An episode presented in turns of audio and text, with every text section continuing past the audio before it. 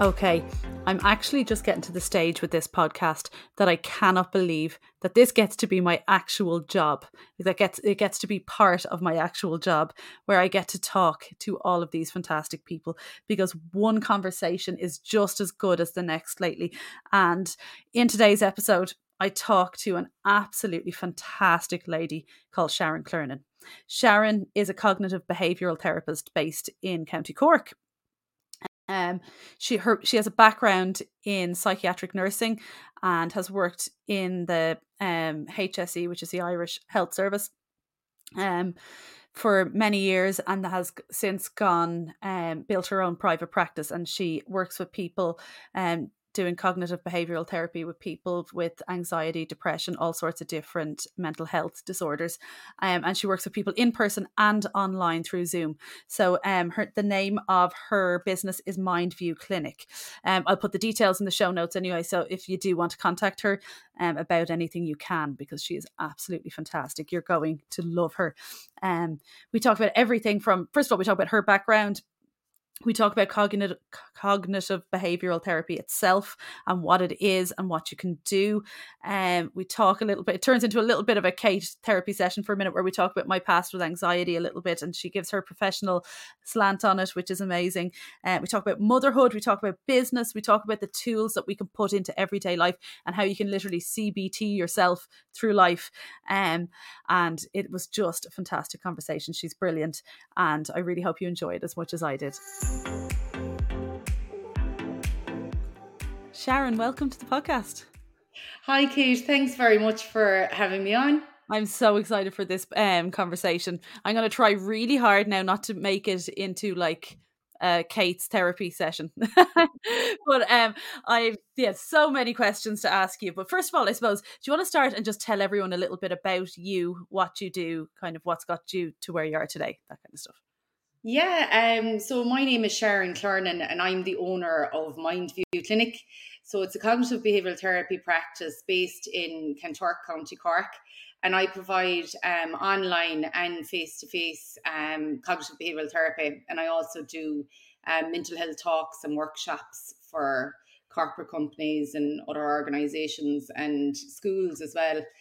Um, so my background is mental health nursing. So I have over 20 years experience working um, with people who experience mental health problems. And I qualified as a CBT therapist, geez, I don't know, was it 2015? And then I started my private practice part time while working as a clinical nurse specialist in cognitive behavioral therapy in the HSE um, and then I had um, when I have four boys. So after my fourth boy, I went back um, and I was still doing two jobs. So I was working full time as a clinical nurse specialist. Um, and I was also working part time as a CBT therapist privately. So after my fourth child, I was like, right, I need to make a decision here um, on what I'm going to do. So I started up an Instagram page. I rebranded my business name to Mindview Clinic. And everything just took off from there, got really, really busy. And then I was like, right, I need to make a decision. Am I going to go privately full time or will I stay in the HSE? And I took the leap almost two years ago now, coming up in September. And um, since then, I've been working full time at Mindview Clinic, and um, I'm actually on a career break from the HSE. So uh, it's the second year I've took taken a five year career break, but uh, things are going really well. So at the moment, I'm extremely happy.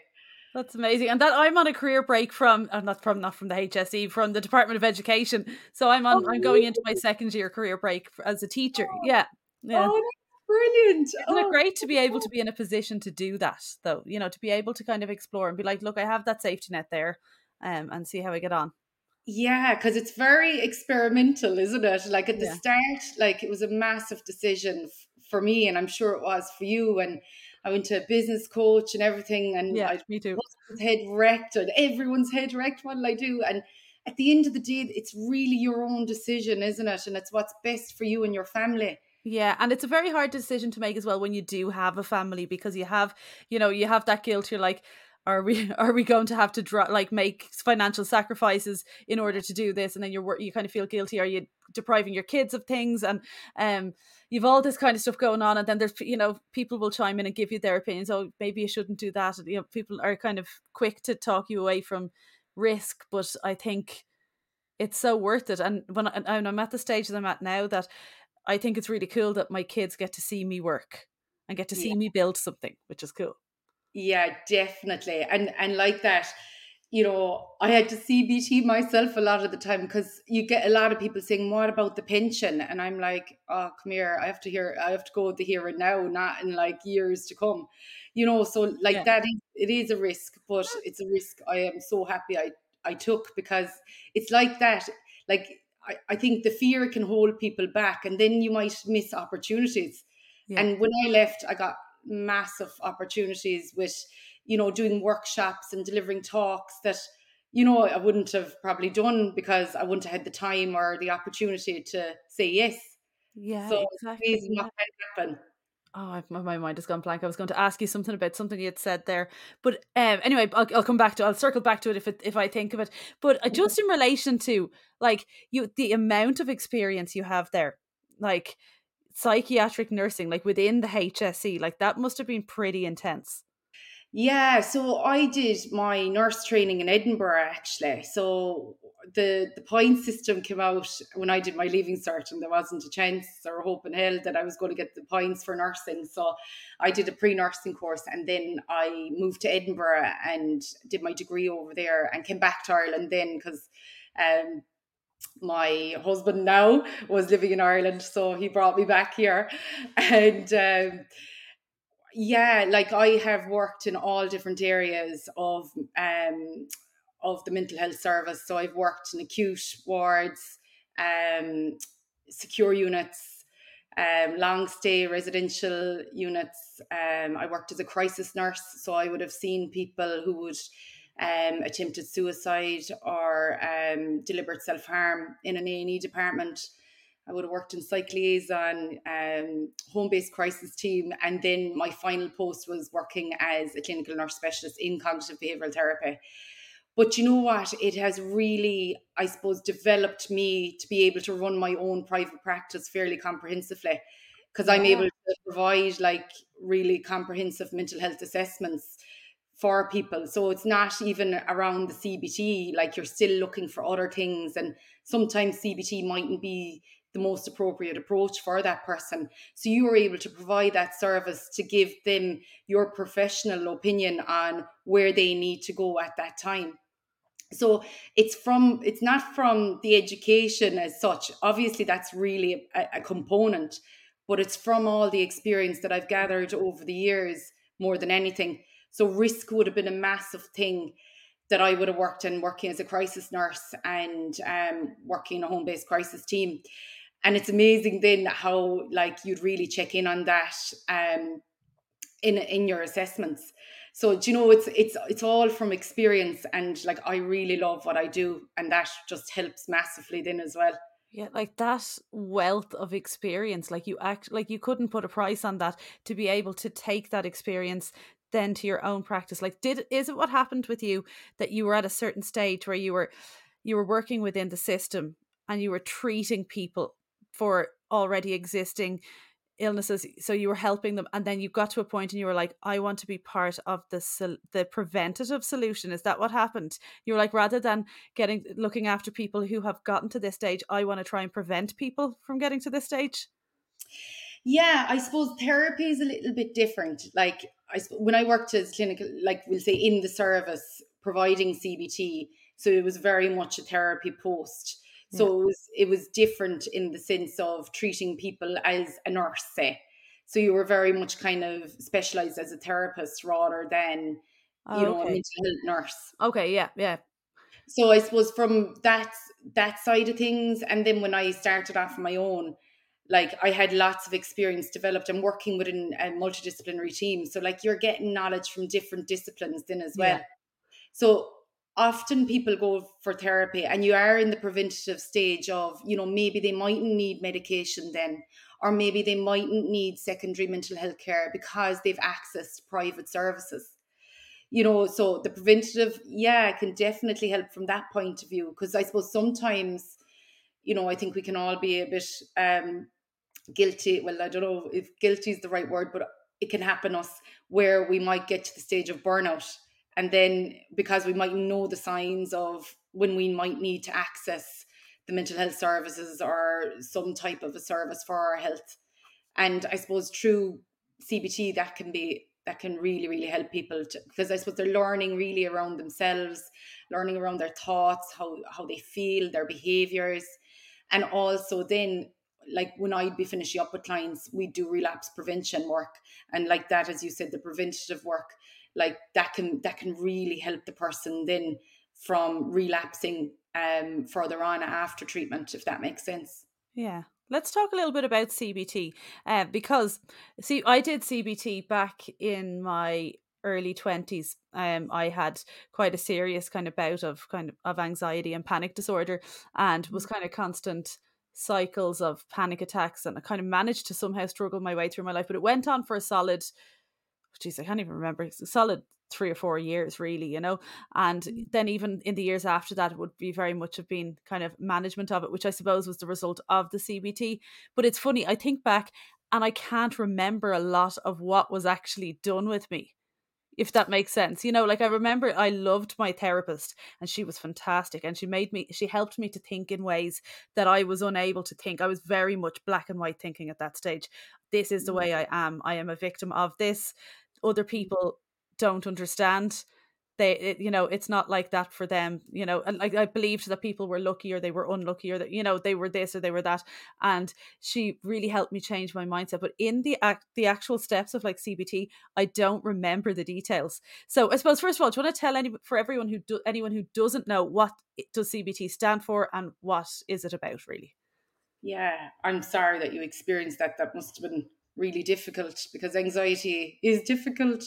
Um, but I'm glad that you had that experience. Yeah, but so, it's funny. I, I actually think, I, like, I think back on it now, and it's made me so much stronger. It it it changed me as a person, and I look mm-hmm. back on it now, and I was like, it was to happen for a reason, and because it, my whole life took a different course because of it, in a good yeah. way.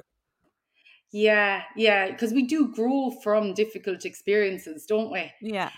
And I suppose to answer your question there with cognitive behavioral therapy so like like that like the cognitive part really i always say it's a posh word for our thoughts and our understanding of situations. And then the behaviors is how we're engaging in certain behaviors because of the way that we're thinking and feeling at that time. And the therapy then is the treatment that is provided um, with cbt so basically with cognitive behavioral therapy um, it is what we think, how we think and feel can affect the way we behave. So, for example, if we're not feeling great, you know, we may look at situations in a more negative way. So, what CBT would say is it's how we perceive situations. So, if we're feeling anxious, a lot of the time our perception of situations, let's say, for example, people with panic, you know, going into a shop may be a trigger for that person. So that could be like in their thoughts, that could be the threat or the danger. You know, it's the what ifs, you know, what if I get a panic attack in the shop or what if I meet someone that I don't want to talk to or I can't cope or things like that. And then that can reinforce that anxiety. And then for lots of people, unfortunately, because of the physical symptoms of anxiety can be so extreme. So, for example, people might have their heart beating faster, breathing dysregulated, butterflies in your belly, um, chest tightening, nausea. There can be so many anxiety symptoms. So they can get really intense for people. And the behaviors, then, because of all of that, could be total avoidance. They just stop doing things that they used to do because of anxiety. And then they're depriving themselves of the nice things or the things that they used to enjoy. Or for some people, then they might leave situations or you know, scan around where's my exit and I'm out of here when I'm feeling like this. So I suppose a lot of the time people's confidence and self-esteem really lowers because of the way that they're feeling in themselves. And I suppose what cognitive behavioral therapy does is it, when I'm working with people is I suppose initially we do an assessment and make sense of the person's presenting problems and what their goals are for treatment. So it's very much focused on the presenting problems the person has and what their therapy goals are. And it's very collaborative, you know, where we work together. Um, and I suppose there is work then in between the sessions. So they call that homework. I didn't really like homework in school, so I always say work in between the sessions. And basically, like treatment is based on the, on on that, on what the person wants at the end of treatment. So we'll say the first thing we would do is the assessment and then um, formulate a greater understanding of their problems. So let's say if it is anxiety, we'd look and I suppose explore what their thoughts are, how they're feeling, their physical sensations and their behaviors. And then from there we'd we'd we'd gather treatment from that. But a lot of the time with with anxiety, and I'm sure you might have learned this through your journey with it, it's exposure work is key where you're yeah. facing the feared situation. But lots of times people need support with that through a therapist to help them through that journey. Yeah. Would would that have been something that you would have had to do with your treatment for panic in terms of the exposure work or it's fun- yeah it's funny like what i did um like in relation to like my very very first panic attack happened when we when i was 21 i had just finished college and I, w- I had got a job and I was starting the job in September, the teaching job. And we I was in Dingle with my family and we were just walking around the town and like that suddenly just out of nowhere, like, you know, felt like completely out of my body. And then obviously that caused me severe I thought I was dying or fainting or something. I didn't know what was wrong with me at this stage. And then because of that, then, you know, shaking and then chest tightening, all that kind of stuff, wasn't able to breathe properly, literally thought I was having a heart attack or something or other, you know. And then mm-hmm. then the next time it happened, it, it went away then. Like I went to the doctor, got checked, and uh, must have been low blood pressure or something. You know, they didn't mm. think much of it. And I had been drinking the night before, so it was I had a bit of a hangover. So I was like, oh, maybe it was just low blood sugar. So that was, but like I got such a fright. But then the next time it happened happened when like that October and I had started my new job. So this was back in 2007. I had started my new job and I was driving down the motorway. Now it was only 20 minute drive from home on the motorway and it happened again and I had to pull over at the side of the road and I rang my dad. My dad came to rescue me and he was like what do you, what what should I do? Like what will we do? Do I have to bring you home now? Are you going to work? And it's funny like I came from like I say I came from a family where, where it was like you know you don't you don't quit things you don't you know you all you like you don't let other people down. But then there was also a little bit i probably took a lot more of that on myself. So i constantly pushed myself through things. So i actually went to work that day and yeah. I literally lived like in I mentally tortured myself for a solid 2 years where I made myself go to work. I used to dread driving to work. I often had to pull over several times. Like I probably shouldn't have been driving when I think back on it now.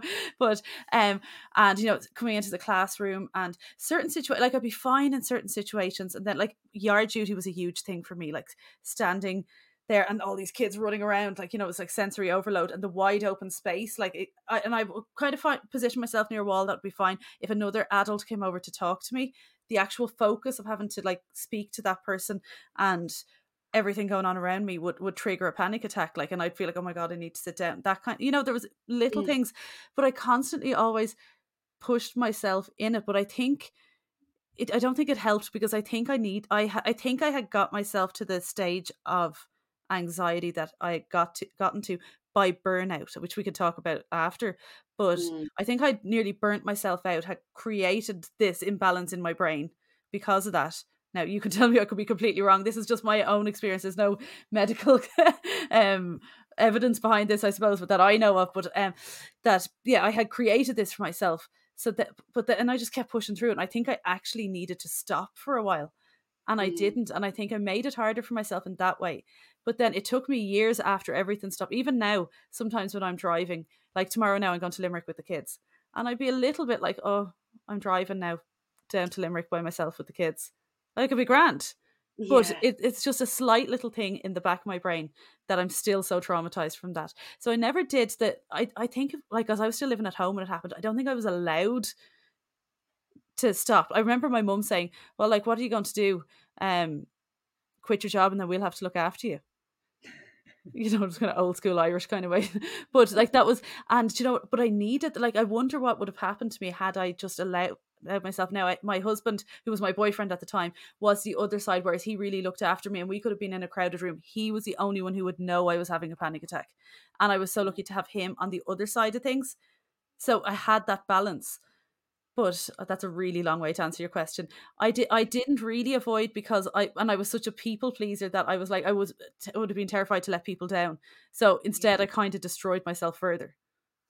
But you know on the other side of it though it is brilliant that you stayed you stayed going in terms of the exposure because if you didn't go well then it could have deteriorated the other way. But yeah. i wonder just to check in with you there now you know the way like you were saying you still persisted with with going to school and i think that's really good. But i wonder was there any like what we call in cbt land is um, subtle safety behaviors and what that means is that you'd use different behaviors um, that may be subtle that people might notice. So you may you know scan for exits or stay near a door or sit somewhere. I would always need to know that there was somewhere to sit yeah. So that's like with yeah. yard duty. I'd be like, I'd have to be somewhere where I knew there was the windowsill there, so I did wouldn't have to be like, whoa, you know, like um. Yeah. Uh, one big thing for me that what I used to find really hard. I was um I'm from Bray, County Wicklow originally, so um like I remember like walking down Bray Main Street, like a busy town street. I like I couldn't cope with it. That I would avoid because there was no safety things that I could do. Whereas I've like at least uh, like on the motorway and I'm driving, I can pull into the hard shoulder. Now, if there was a part of the motorway where there's that it wasn't safe to pull in, that would frighten me. I'm like, I've nowhere to pull in. You know, yeah. or like the classroom was fine because I had my desk and I I felt safe at the classroom. Like I rarely had a panic attack when I was in the classroom with the kids, funnily enough, because I felt safe there. Yeah. It yeah. and it was, but it was yeah, at exits as well, like that. Yeah, knowing if I was in a room. But for me it was nearly more open spaces. Okay. And what was the like the threat around an open space for you? It just triggered something in my brain. Like it would, you know, it would trigger that out of body feeling. And I don't know, was it the sensory overload? And I think that was as well with the driving. You know, the way in a motorway you've got so much, it's wide and you can see so mm. much.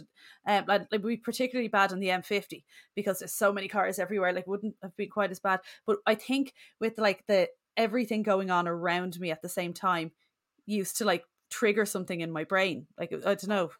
So what did you think was going to happen? I didn't think anything was going to happen. I it would just it would trigger a panic attack. Like I would go completely out of body, and I would like literally yeah I would go completely out of body, and then I wouldn't be able to breathe. And okay. yeah, so I was afraid of the panic attacks yeah so that was that yeah. that was what you thought was going to happen like in terms of like what if i get a panic attack and what if i can't breathe yeah so my whole fear like once we had done like we had I mean, obviously you know anyone who's been through panic attacks will have gone through the stages of having to get the heart monitor and get all the scans done and like i knew we knew what it was at that stage yeah. Um, but it took a long time to get to that stage and we knew what it was once we knew what it was I was then just afraid of the panic attacks, but I didn't start CBT straight mm-hmm. away because my GP was like, when I, by the time I he actually diagnosed me with panic disorder, he was mm-hmm. like, mm. "You're not ready for CBT yet," so he put me on Lexapro. Okay. Put me on five milligrams of, of Lexapro, and he said, "We'll give it six weeks, and then you'll start CBT." Okay. So by the and six weeks, oh sorry, yeah. No, no. No, I was just saying. Uh, by the six weeks, I had started to feel better. It wasn't happening automatically anymore because the levels in my brain had obviously started to go up. But I still feared all of these situations. Like I was traumatized from it all. So that that's when the CBT came in. Like would have been yeah, having to work through those fears around having more panic attacks. And what did, just out of curiosity, what did you think was going to happen if you couldn't breathe? What was the worst thing about that bodily sensation? Uh, yeah, like I, I suppose I thought I was going to die. Yeah. I just, so yeah. That, that, right. So with panic, so it starts off like that. As I'm here now thinking of the, the CBT model for panic, because there's all different models of treatment. So like that, you know, the way you described in Dingle, it came out of the blue. Yeah like of, often people think that like there was no trigger but there usually is when when we kind of tease it out. So it can be an internal or an external trigger. So it could be like your heart starting beats faster or and then the automatic thought comes in oh what if i'm going to get a panic attack? And that leads then to the anxiety. And then the the bodily sensations start going. For some people like they might get numbness as well. That can be a really common one or shakiness or like that mm. the heart beating faster and then the belief or the catastrophic misinterpretation that's what we call it so basically it's what we think will happen because of that bodily sensation is as you said i'm going to die so yeah. that actually brings on that's the full blown panic attack cultivated there and that's when people then start engaging in the behaviors of maybe avoidance because of the fear of having a panic attack. Or for you, it's interesting because that's why I was checking in. Was there other behaviors there? Like, do you know the way you were saying, like scanning or looking where you were going to sit? Like, them kind of things are safety behaviors because if you're able to have them, well, then I know I'll be okay. But it's like their short term relief then for people. Yeah. And like long term, it's not really allowing that person to have the faith that they can actually manage a panic attack. Do you know, yeah. so I'm sure you probably had that experience with CBT. It can like I love treating panic. It's my favorite. Um, it's my favorite one. My favorite um, one. Panic is my favorite. But yeah, no, it did. But it did. It limited my early twenties in the sense that, like, my best friend and her boyfriend were going to Australia. Me and Dave could have gone but I couldn't go. Like I, I couldn't go at mm. that time because I wa- I wasn't well enough. Like I just so I never did. So we never traveled, and then I ended up having my son mm. when I was twenty three. So um, yeah, so we never did that. But um, but we'll do we'll do it in our forties now, and maybe towards our late forties, and we'll do it proper. We'll do it in style. Yeah, we'll enjoy it more. Yeah. But it did, like you know, there was no way um that I would have been. A, we had done a trip to New York, and it was an absolute disaster. I but it was getting to the stage I was getting so stressed with it as well. This is turning into a K therapy session. We'll take a turn now in a minute with this, but that like the thoughts in my mind like I felt like I was losing my mind. I, I, never like I never had like depressive thoughts or like suicidal thoughts or anything like that, but I felt like I was losing control of mm-hmm. my mind and that panicked me even more. So like it was just turning into this constant just cycle of it was just yeah. yeah. And that's a really common one as well is that I'm going to lose my mind or lose control. You know, that can be another catastrophic misinterpretation of the bodily sensations. Yeah. Um, and it can be a massive one that then I suppose you're depriving yourself then of things like you said you'd like to have traveled. Yeah. And, you know, it's a shame that that didn't happen. But, like, as you said, it will happen. And, you know, like maybe you're in a better place because sometimes then, like that, people can often have this thing why didn't I, you know, get treatment earlier or why didn't I do this? And, like, my answer to that for people is maybe you weren't ready at that time. Yeah.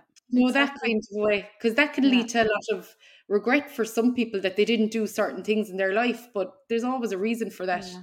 But I also I also feel that yeah that there's there's not really much point in kind of dwelling in the past there and just being mm. like okay it happened and like that I look back in it now and like there's probably st- still some kind of little pain like when I get stressed you know I feel you know I it's still something that I would have to manage like I don't need to be on any medication haven't been for a very long time um mm. And but and I manage it all very well but it is you know, it's something that that I do have to watch. And I've lost my train of thought again. What what, what were you saying there first? About you were saying that about not looking back and regretting it. Yes, exactly. And so then, so now I look back and I'm like, okay, this happened, but this is what I've learned from it, and this is what I've learned about myself, and I and I just move forward with it. And I'm like, there's no point to be like, you know, it. that's what happened, but like that, um, I probably feel like I'm more self aware than I ever would have been if, if that hadn't have happened. And um and it's taken me on a pretty cool journey. And when we do get to go and travel, it's going to be amazing because we'll have more money because we won't be broke 21 year olds and we'll have more sense and we won't just be drinking the whole time and not remembering what we're doing. So um, it'll be lovely. Yeah, and like that, as we said at the start, you know, you do grow and learn from the crappy experiences that we can all have in our lives, you know, rather than looking back. It's about kind of looking forward and seeing what you have learned from it. So, yeah. you know, as you said, it's the awareness as well. Yeah. Yeah, no, definitely. An age, I'd say, for, you know, as you get older, I think we, you get a little bit wiser too, don't you? Yeah, definitely. Definitely.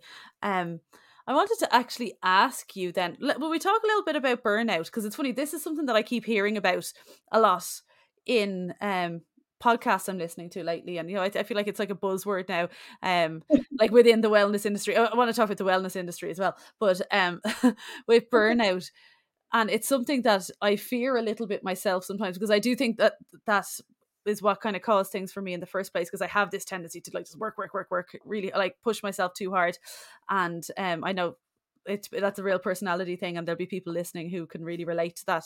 So. Mm-hmm. What is burnout? Is it as much of a thing as we're being told on social media? And what should we be doing and not be doing? Yeah, and like I suppose, as you said, awareness is key, really. So, like with burnout, it's about lo- noticing your signs. So, I suppose, like you might obviously be more stressed out, you might be more irritable towards yourself or other people. You um, might your moods might be up and down. You might be have higher anxiety, um, sleep disturbance um, lacking concentration, not being able to really focus on a task, and you could be trying to do loads of things but not getting anything done. There can be procrastinating behavior there as well, sleep disturbance. Um, you might be more restless, um, or you might be just wrecked and fatigued. Like I suppose you know the thing with burnout is like we can i suppose it might start off a little bit as stress and a little bit of stress can be good for us it can drive us on but then I suppose if we're getting prolonged stress, whether it's in our job or our personal life or um, whatever is going on for us, you know, I suppose that's when burnout actually happens. So it's about kind of looking at your signs. So there's a thing called, like what we would do in CBT is looking at early warning signs. So for some people, and whoever's listening to this, there could be early warning signs in that. And also, another early warning sign for people might be lacking appetite or overeating because of their emotions. So sometimes people mightn't eat at all, or they might overeat because of the way they're feeling in themselves. So them symptoms, and I'm sure there's more that I'm not thinking about right now, but they're they're the ones that are coming to my mind. And another thing is it's lacking motivation. So for some people, they might think have this thought of oh, I'm just lazy. But that may not be the facts of the situation. It could be because they're absolutely wrecked from everything that they're doing in their lives. And I suppose from that, they may deprive themselves of doing things that they get pleasure or achievement out of. So they may stop, you know, meeting up with people or, you know, having the conversations with um with their peers, colleagues, or friends. Um, they might start withdrawing, um, self isolating, you know, and and not socializing. Or and and the thing about that is like short term the person might think oh i just need some time on my own. But long term that may not be helpful for that person if they're doing that behavior a lot. So for burnout that can lead to, it can for some people it can lead to depression um, and for other people or anxiety. Because i suppose the thing about it is if we're not getting pleasure in our life or if our drive for life is lower well then that's not going to help our moods uh, that's exactly what i was going to say i was going to say it sounds a lot like chronic anxiety, really. Yeah. So, yeah, like I suppose the thing with anxiety and depression is they can hit off each other. So, if if someone is experiencing depression, it can be when they do go out, then their anxiety can be higher. Yeah. Or vice versa. You know, like, you know, if they go out and their anxiety is higher, it can affect their moods. So, anxiety and depression can really hit off each other in that sense. Um, but I suppose with burnout, it is about noticing the signs, but also a lot of the time, it's people that we're living with, so our partners or our friends or our family or whatever, they might notice it more than the individual themselves. Yeah. So when, you're, when you're stressed, you tend not to go. You're like caught up in it. You don't even notice.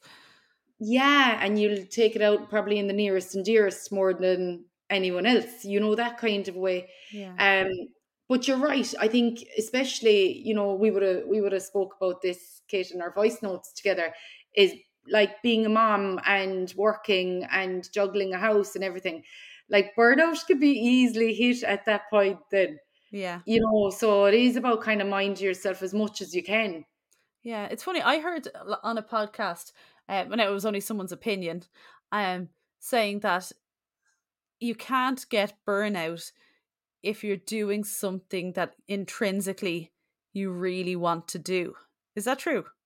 Um what do they mean by that? Is that like so let's take an example like just say I was still kind of trying to you know balance my household and do like and work in a job that I hate and you know and then so I'm working long hours in a job for something that it doesn't really fulfill me and obviously you know kid, you know raising a family is fulfilling but it's also really stressful um but then let's say t- t- take maybe then I've left my job and I'm I'm building my own business and like for example my business and it's something that you know it is me. It's like it's it makes it fills me up with so much joy. I could work into the early like I could just work all night instead of watching TV and I would never have done that as a teacher. Like I would rather um like like I would just literally get bits done last minute. I would never work at night time. Whereas now I could because I love it so it doesn't mm-hmm. feel tiring to me but yeah. then I wonder, but then that's what that's when I had heard that that one if if it's if what you're doing is really fulfilling,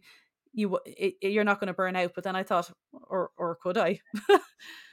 yeah, well, I suppose we're not robots. Like we're human beings, yeah. and like like you, I really love my job as well. But there is only so much that the candle can take, you know, where burnout does happen. And like I I was on holidays um geez, we're back over a week now. It feels like years ago now. But before I went, I definitely knew I needed I needed a break. I needed a holiday. And like that, I'm running my business full time. I really, really love it.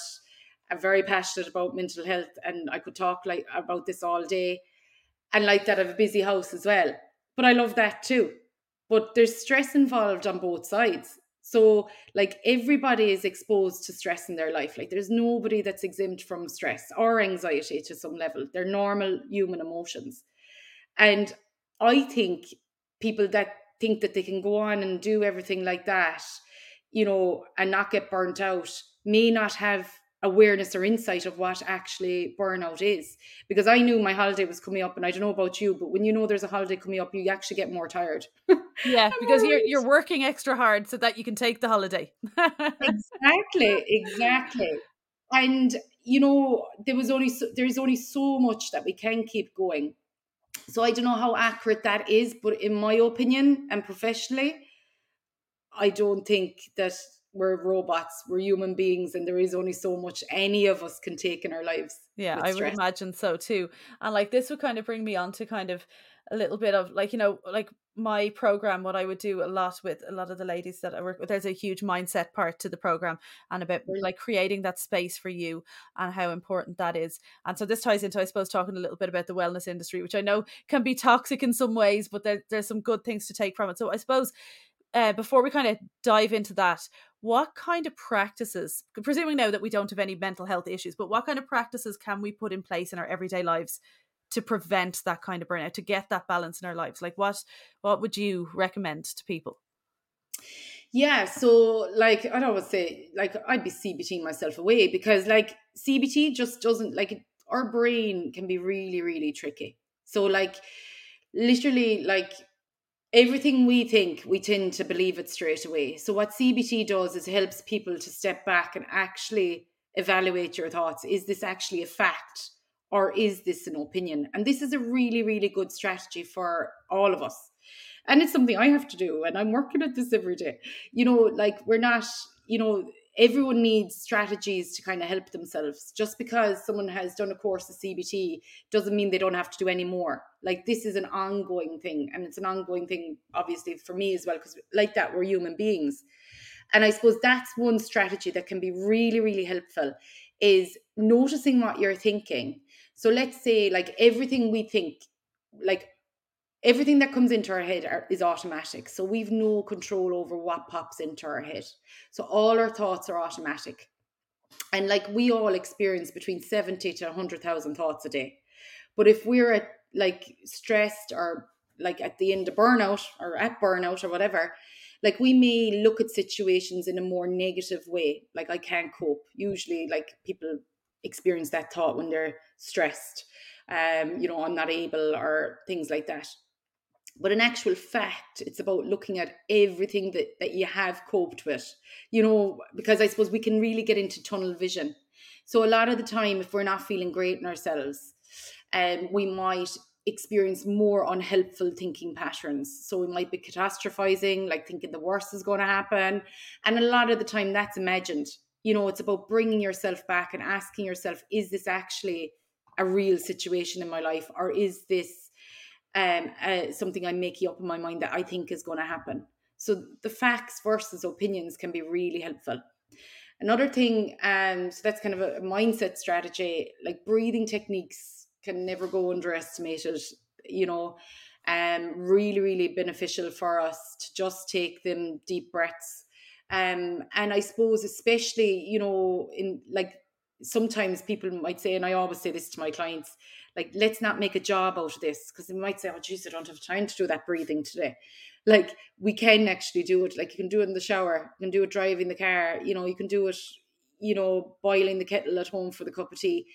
Like, it's about making it practical rather than a job. Yeah. Um, grounding techniques as well, really beneficial. So, as I was saying earlier in, in, in our conversation about, you know, when I was doing my decision making with the career break. It's about or the pension. People telling me about the pension, Jesus, and it's years down the road. Thank God. Um, it's about bringing yourself back really to the here and now. Sure, none of us knows what's going to happen at any stage in our life. And I suppose that's the uncertainty that can create anxiety for people. So I treat a lot of people who experience worry, excessive worry. And what that, like a lot of the time, then people who are worried are thinking about the future and the future being seen as a negative outcome. So it's what, like that, what if I don't get a pension when I'm 65? You know, what if I'm homeless? Like they're the worst case scenario. So it's about bringing yourself back. Like I'm not, I have Jesus, how many years? 35. Oh no, jeez, I don't. I've 26 years, jeez, to 65. a few years on yourself. um, it's about bringing yourself back to today. And yeah. I suppose that's the thing about uncertainty is we all have uncertainty, but people who worry a lot are trying to figure out what's going to happen in the future or if I worry enough, I'll know what's going to happen when the worst case scenario happens. Yeah, and, of- and it's nearly like doing that where you think you're preparing yourself for the worst, as in like you know now if that happens it's okay uh, I've I've dealt with it nearly you know in a way. I used to kind of be like like I remember when my first my son was born and I like I, I obviously my, I'd say it was pretty, quite postnatal at the time. Now I I ended up like you know I I wasn't long after my anxiety but I remember being convinced he was going to die. Like I was just oh, like but I remembered being handed all these leaflets like and just you know on like cot death and all the different fucking things that could go wrong. And i like i was 23 i was terrified. I was only recovering from an anxiety disorder as it was. And they should have known that like and yeah. um it was um i was literally but it was nearly like i had prepared it all in my head so that when it happened i'd be ready for it like. Like how yeah. how fucked up is that it's so common though, because that's the fear and the anxiety that's causing you to do that. Yeah. Now he's 13 now, he's grand. but, and it's funny, like I've learned to ra- like I don't have any of those irrational fears anymore as a parent. I can I can totally yes. rationalize and I think as your kids get older as well, because you're dealing with so many everyday kind of um like they bring so many everyday issues and stresses to you that you don't have time to catastrophize life. Well, maybe that'll change as he gets a little bit older and he's gone out at night. But at the minute, I find I don't have the time to catastrophize anymore. But like I, I've built that skill and just back to that now as well the the power of now i suppose did you read that book but uh, no but in general the, the the power of the present moment I find the best way for me to do that is to get into nature. Now I'm really lucky. I live by the sea, so I'm about ten minutes from the sea. And my thing is, I walk down, I sit at the beach, and like you say, that grounding.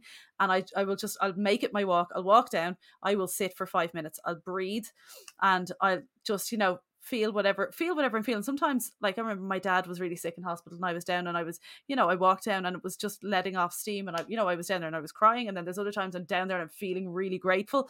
And there's, you know, there's different experiences there but it always brings me into the present moment and takes me out of that catastrophizing mind and learning yeah. to just kind of trust what will be will be yeah. and I'll deal with it when it comes and then I can go back to my life and continue so I, that's kind of one thing one practice I really do kind of try and promote with my clients when they're on this health and fitness journey as well is you need to make that time for you because if everything is so stressful nothing's going to be able to change and when you have that present moment time you, you, you can rationalize what is actually a real stress.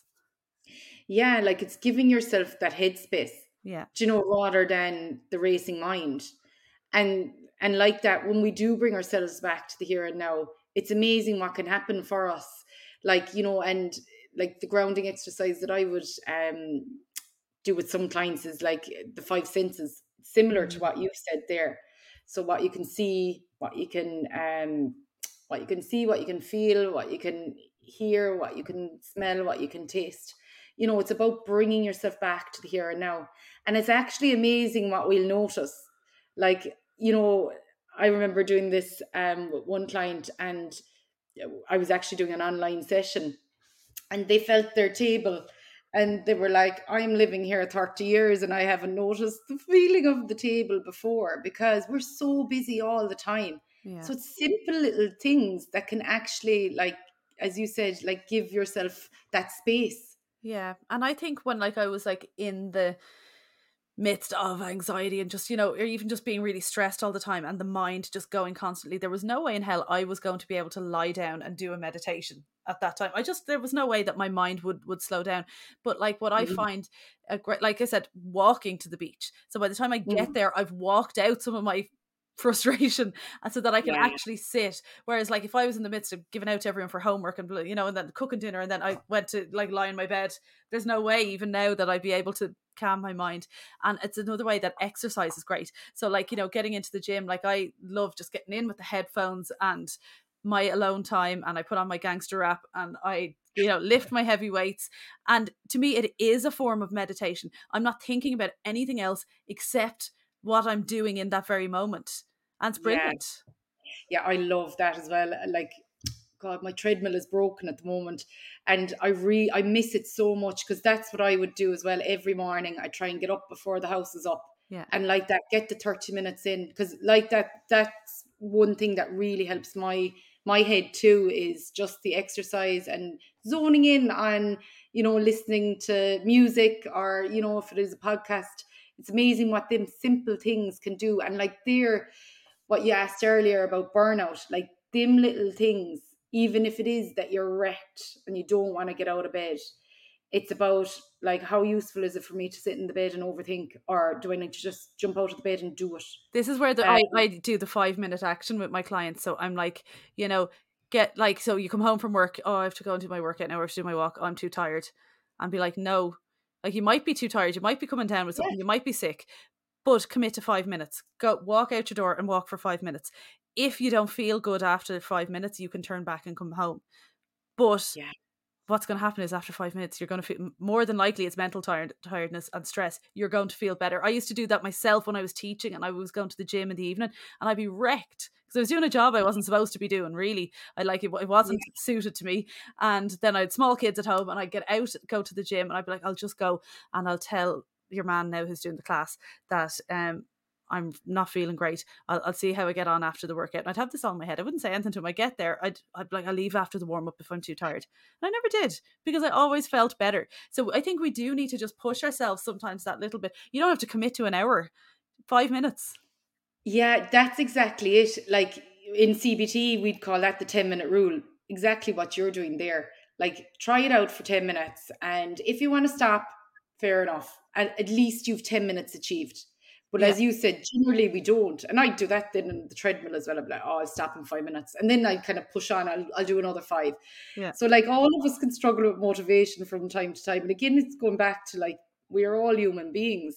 It's about yeah. normalizing that too what we do know is we will feel better afterwards. Yeah, definitely. Do you know, yeah. I don't know if you follow um, Mel Robbins. Yes, she's brilliant. she's brilliant. I love her. Yeah. And she has that five, four, three, two, one. I'd use that on myself when I'm struggling to get motivated. So, like, if you're in bed and you start to overthink five, four, three, two, one, get out of the bed. And you know, yeah. if if you actually move, movement can make a massive difference to our mindset as well because our head supports our body and our body supports our head. You know, sometimes we can forget about that with, you know, especially people can be so focused on physical health. We forget that actually we need the mental part too to kind of get us going. Yeah. And it's actually all connected, like big time. Yeah. Because yeah. when I'm doing my workshops now, I do mental fitness training with people. That's one workshop that I facilitate with um, companies or schools. And it's amazing who people the amount of people that aren't aware of what mental fitness is and then everyone will put up their hand they all know about physical fitness yeah. what is so mental fitness So mental fitness is about is about our brain. So getting our brain in good shape by doing things to help it. So like that, what we've talked about here today. So doing our breathing exercise, grounded exercises, um, doing we'll say CBT techniques. Um, so like all of that is about getting our brain in good shape, and that helps then with resilience. So if our brain is in good shape, we're able to bounce back quicker to situations that are stressful or anxiety provoking. So, like, let's say, right, that we're only doing our breathing techniques here now and again. Like, that can be really helpful, but it's not kind of helping our brain be in good shape. Yeah. So, our brain is a muscle.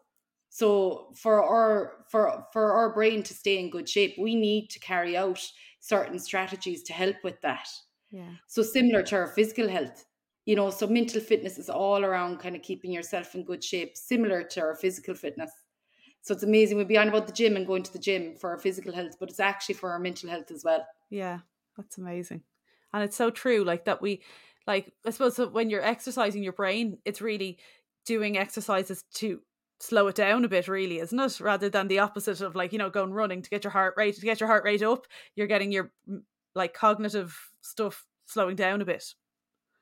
Yeah exactly exactly. So it's all them kind of strategies that can really help yeah. um with our with our mindset. but it's so interesting and i was just saying this um to someone I was talking to recently, to, from all the people I've been talking to lately, you know, yoga teachers, Reiki masters, yourself, breathwork coaches, you know, um, it all mindfulness coaches, it all comes down to slowing down that constant monkey mind, as as I call it. You know, it's just it's that constant chatter that's uh, controlling us basically. It is really just whether it is physical exercise whether it's breath work whether it's meditation whether it's reiki whether it's therapy whether all the different things and obviously it depends on the person and the circumstances but that's really mm-hmm. what we're trying to do isn't it? We're trying to slow that down and tap into something else i suppose into a different area of the brain really. Yeah like and i suppose you know sometimes I don't know if you find this like on like when I'm posting on social media, sometimes people can find it hard, like their tips, obviously. Yeah. Like sometimes then people are like, oh, this isn't working. And that's where people need support, either through uh, therapist or a mental health professional. You know, sometimes I think like with social media, it can actually be hard going on people. I, I'm sure you find the same with people that are following you and using your tips to lose weight or get fit they may need you rather than all these tips. These tips can be really helpful, but yeah. support is so important, especially when it comes to mental health. And I think, and I think I'd, I'd love to hear your opinions on the wellness industry in general. I think there's a lot of positive in it. I think that we're so lucky that we have this information that we can put these practices in place, like journaling, like meditation, like mm. grounding, all of these things, yoga, everything that we can put in place to help live healthy lives kind of you know so we're physically mentally and i suppose emotionally healthy. But that doesn't replace when it when we need professional help. It's the same as like you know there, there's a certain scope of practice that's just you know if someone comes to me and they're like oh i need help and i have this condition that condition i'm like you need to go to your doctor and get referred to a registered dietitian. That's you know it's medical and there's difference.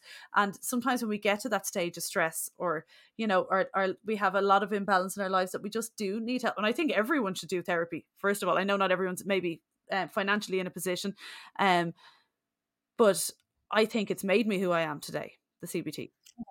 That's brilliant. That's so lovely to hear that though. It's true. You know, and and like, you know, it's obviously you've learned a lot around about yourself with that then it opened this whole door for me because after that then i got into yoga and i had this fantastic yoga teacher because I, I, used to do these yoga courses every summer as like a, a cb not cbt no sorry a, a prof- professional development course every summer. I can't even remember what they're called now. Cpd yeah, yeah, yeah, right. um uh, so i used to do like this yoga and wellness course and then it would be kind of to implement it in the classroom with kids which was amazing. Um, Brilliant. But um, I, it opened this door of personal development for me, and then just the stuff that I started reading, and then just really got into it. Like I never, like I never qualified as a yoga teacher, or you know. But I feel like my journey down that way is not finished yet. Like I'm, I'm really curious. Um, but it's definitely led me down this yeah of understanding my thoughts and it's funny it's all coming back to me now when you're explaining what cbt is uh, about like noticing your thoughts and how it's affecting your actions and how your thoughts make you feel a certain way and how you feel makes you do i'm like oh i do this all the time yeah i just i've just it's become normal now that i forget that that's what i learned back then yeah yeah and that that's the thing like you've become your own cbt therapist and like that's the aim with CBT. It's about becoming your own CBT therapist by learning them skills. Yeah. You know, and, and I think that's why I love it so much is because you can help people so much to become their own therapist yeah. to be able to cope better. But I think what I've done with like, myself now in recent years, so I've obviously spent like the years after that really just kind of minding myself and getting myself back to this really good mental space. But I think in recent years, I've managed to, you know, the way you said that your brain just believes, like that you just believe the thoughts. We've no control over them, and we just you, we need to be able to separate what's real and what's not. But I think mm-hmm. now I've got to the stage where I'm kind of manipulating that and kind of going mm-hmm. down that whole affirmation, visualization. I know we don't even have we don't have enough time to get into this this podcast, but um, I I've I now am able to to manifest like you know i i i now will just say things and i'll just i'll feel it like i'll believe it. I'm like especially with the business like i know i'm going to achieve this. I know i can do this. I can now lean into things and make big decisions and um know that i'm on the right path. Like i just i know it. I, for everything from the anxiety to everything i've read every person i've come in contact with since then has all brought me on this journey and i know i'm on the right journey.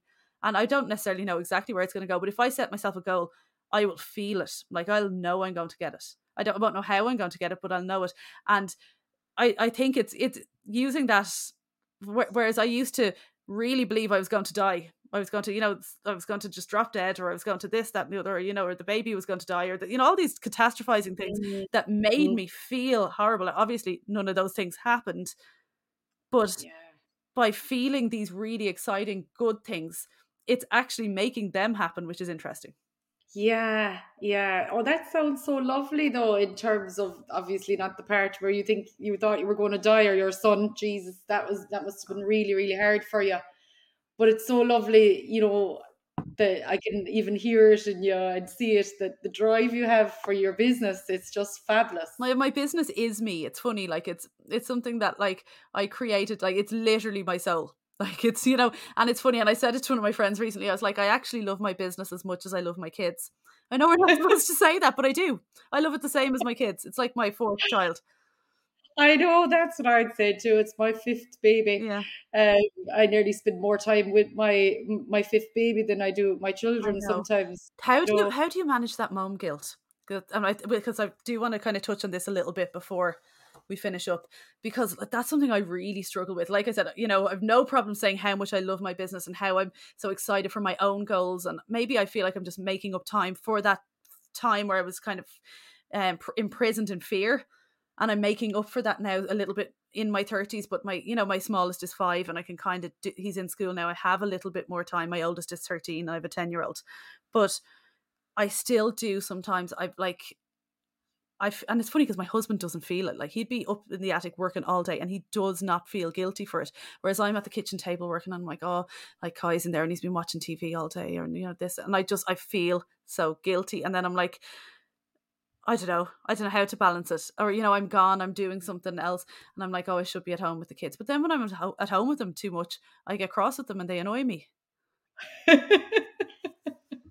well, I find when I'm at home, they don't want me. They're gone to another room. How old are your kids? So, so my the, the age, um, so the oldest is 11, 7, 5, and 3. Oh, wow, yeah. So the last two, there's only 18 months between them. And yeah, I definitely get the mom guilt too. And then I have to again go back to CBTing myself. And I suppose, you know, looking at it, you know, you're doing it for you, but you're doing it for your family as well you know mm. that kind of way. Um, I'd often pass a remark to my my uh, my colleague, if I don't work, they don't have their underpenses, and you know that's that's the other side of it. You know, financially, I have to work, um, so you kind of have to, I suppose, separate it up. I, but it is hard. I never and I think felt guilty as a teacher. Like I, I never, you know, it was like they went to the my older two. They went to a childminder, and yeah. I went to work and and Kai as well for for the uh, first couple of years like I went to work and it was that was work time and I never thought about them in work and I came home and I never thought about work when I was at home. But I think because I never switch off from it now, yeah. feel like I, they're not getting all of me or something. But then like I I'm not built to be at home full time with them either. Yeah. So like I suppose it's different when you were working like the way I was working it's nine to five. Like you don't like like you my hours are very flexible in terms of like I, I'm not a nine to five person now. I could be making calls at eight o'clock at night to people. You know, that kind of a my job is very much around my kids. So I do school hours or if they're off I might work in the evenings. So it's very flexible in that sense. And that's why it works for me. But the other side of it, in terms of your question with managing mom guilt, like I use an awful lot of compassion. So compassion can be so powerful rather than beating yourself up what I should be doing and I should be with them. It's about like, this is really hard and I'm trying my best here, you know, and I'm trying to be um the best I can be. Yeah. You know, rather than beating yourself up. But it's also about acknowledging like that this, you know, that that I suppose that everything isn't brilliant. That if if, if it isn't, you know, and acknowledging that this is really hard, you know, um, rather than the critic coming in and telling you everything you should be doing and you're a bad mother because you're not with them and all this kind of crack. You know, that our mind can easily go to that. Yeah. So it's about pulling yourself back if you're noticing that that is happening. So I think compassion can be so powerful. Yeah. And it's funny sometimes I think I like I think about myself and I'm like I wonder, am, am I, I? Sometimes I just feel a little bit selfish with it all. I feel a little bit self-centered or something. I don't know, like, it and it's I don't know where that comes from. Like, it's you know, whereas my whole job is is helping other people. Um, yet I feel like I feel like a selfish mother like that. I'm like, oh no, it's all about me, and they just slot in. I don't know, and I don't know where that comes from, but uh, um, interesting. But I suppose just to ask you, like, what was your reason for leaving or going on a career break? Because I wanted to build my business. And what else? What was that for? What was the meaning of you building your business? Because I wanted to do something that I really wanted to do that made like, you know, I wanted to make a difference. I wanted to help people in a way like it just I, I'd started doing it on the side and I loved how it made me feel. And I'm like, I want to mm-hmm. do this all the time. And I also yeah, and I wanted the flexibility as well to be at home more with the kids too. Yeah, so it's about your values with that, isn't yeah. it? You know, because like even for me, when I was working in the HSE, I didn't feel fulfilled because I was a piece of everyone. I was a piece of my children. I was a piece of private work, and I was a piece of the HSE. So, like, my priority was obviously I loved what I, I did, and I wanted my business to to expand, but it was also for my kids. You yeah. know that kind of way. Yeah. And I suppose we can look at it like whatever way we want. But if we're going looking at it in a selfish way, that's not going to be helpful for us. When you're looking at the whole picture, you're doing it for your three kids. You're doing it for your for your home. You know the flexibility.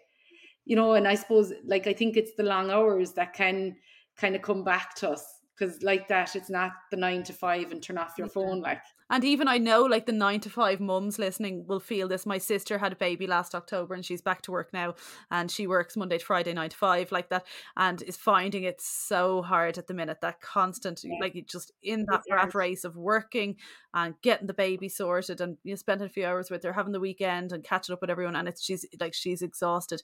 And it like it's it's just such a hard time for women. And like when I had my older two, I was a teacher. It was a little bit easier. It was much more family friendly in that way um and like a lot of women have you know like they have to kind of pause on that climbing the ladder you know that yeah. um, men don't, men don't have to do most men don't have to do you know and um it, it's hard like now saying that if they if something's got to give like my sister and her husband like they're perfectly happy to talk about who takes a step back in their careers and stuff you know but um it's just it, it's so hard and there is that guilt and but there is that also and like because myself and my sister grew up my mum was a teacher. So she always worked. She went back to work when we were six weeks old like always worked loved her job. And she was all, like my um my parents are still together uh, they're both retired now but they have very independent lives and my mum has always been so independent and i think that's really stood to me and my sister and it's only as i've seen other people like friends of mine when they settle down and have completely different values when it comes to uh, parenting and you know being being a mother and running a household and a lot of it all falls on them whereas w- when me and dave bought the house um, everything just went 50 50 but that was just automatic to me because mm-hmm. that's the way my mother taught me so i think sorry i'm coming to a point with this um so i think with when we do feel guilty as mums that we're working and we don't have as much time for our kids as we want we're also showing them that we're working or that we're building yeah. a business or that we're doing something um and sometimes we're only doing it we want to be home with them full time but we're doing it because we have to and we're, but we're showing them that. Yeah that's just it and like that it is something that we have to do to provide you know that kind of way. Yeah. And like i suppose for anyone that is in a position to stay at home then with their kids like that's not easy either. Jesus mine mine were like if I, i'd say i heard ma'am around 500 times today you know it's not easy to be at home no, stay at home not either at all. and then and then because i work with a lot of women then that would be at home with small kids and they lose a little bit of themselves and, mm. and that's what we'd work on with my program is kind of finding a bit of space for them again but that's hard too like that and it's and but then I find it, we get into this kind of politics where women love to shame women. It's like, oh, she's she's never there at the football games because she's always working, or she's oh, she thinks she like she's nothing better to do but stand at the gate and gossip. And you've got all this narrative that women are talking about each other, eh, and it's like, I just don't understand it at all. Yeah, and they could be. But you know what? I think it's nobody's business, only your own. Exactly. And everyone's what's right for you, what's right for your family. Exactly. And it is, you know, you like I suppose that's where the compassion comes in. It's about like acknowledging it if if life is hard and that you are doing the best you can. And I think the best advice with that is what would you say to a friend? Because we can give the best advice ever to friends. And it's about kind of like taking that advice yourself. Yeah. You know, that kind of way. Yeah. Um and like as as moms, no matter how many children you have, if you've one or if you've six or whatever it is, you know, it's still hard. Yeah.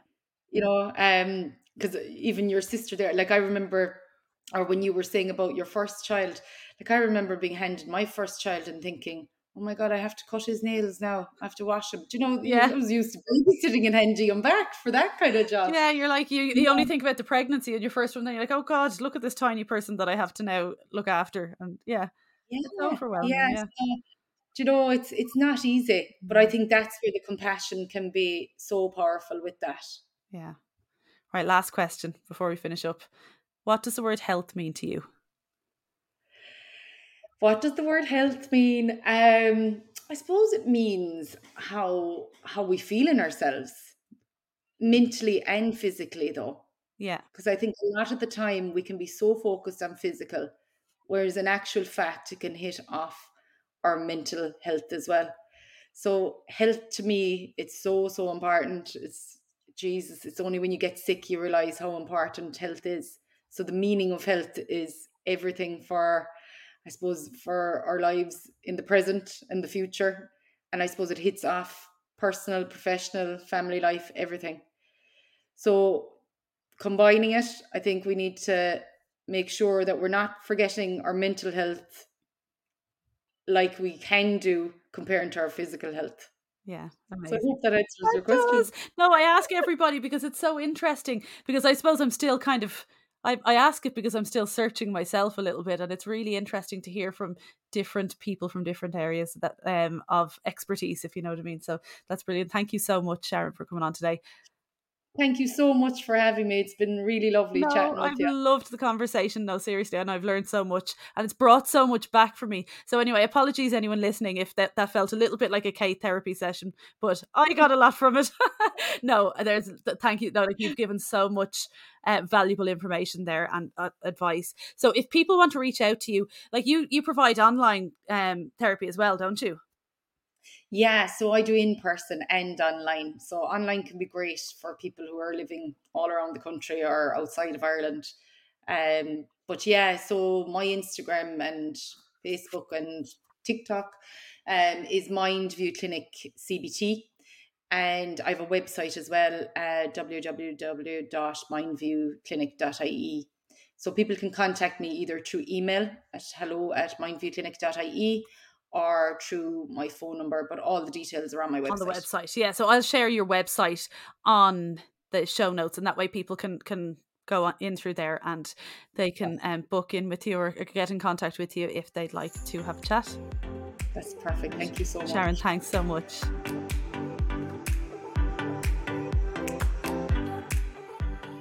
Thank you so much for listening, and I really hope that you enjoyed the episode and you got as much out of it as I did. So, before I finish up, I just want to say a few quick words on my eight week Nourish, Move, and Shine program. So, the Nourish, Move, and Shine program is group coaching specifically designed for busy ladies. So, busy mums, busy professionals, a mix of both. Um, with individual check ins each week, it has all the perks of the one to one coaching with the support and atmosphere and community of the group coaching. So it really is win win. Um, so I'm a busy working mum of three myself. So I know the challenges that you face. I know how difficult it can be to make time for yourself. Sometimes it can feel impossible. So um, I do get it. Um, it is suitable for anyone who wants to make healthy changes to their lives. So anyone from beginners to people looking for a reset and a re- refocus. It's not a restrictive diet. You won't get a meal plan. I don't believe in meal plans. And it's about making small changes gradually to build the foundations for lasting change. So, what's included? Personalized calories and hand portions, food lists, step goals, at home or gym based workouts, whichever you prefer, you'll have four work, workout programs to choose from. Mindset work, which is a huge, important part of the program, which I think sets it apart from a lot of programs out there.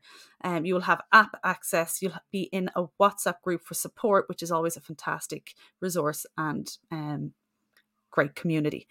One to one support through email and WhatsApp. So you'll have access to me one to one on WhatsApp and um, and email as well fun challenges throughout the eight weeks, measurements and progress checks every four weeks. So we don't take our weight or measurements or photos every week. We do it every four weeks because who has time to be doing it every week? And I don't think that it's particularly beneficial to be doing it every single week.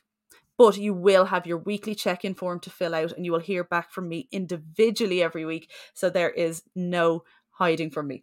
Uh, there's no hiding in this program, but you will always be met, met with kindness, understanding, and never judgment. I don't take that drill sergeant approach, but I'm very much kind of solution orientated and will help guide you for the week ahead to overcome whatever obstacles you're facing to reach your goals.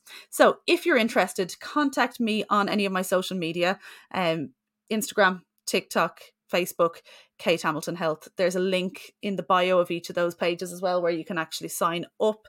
And um, you can also do so on my website, which is katehamiltonhealth.com.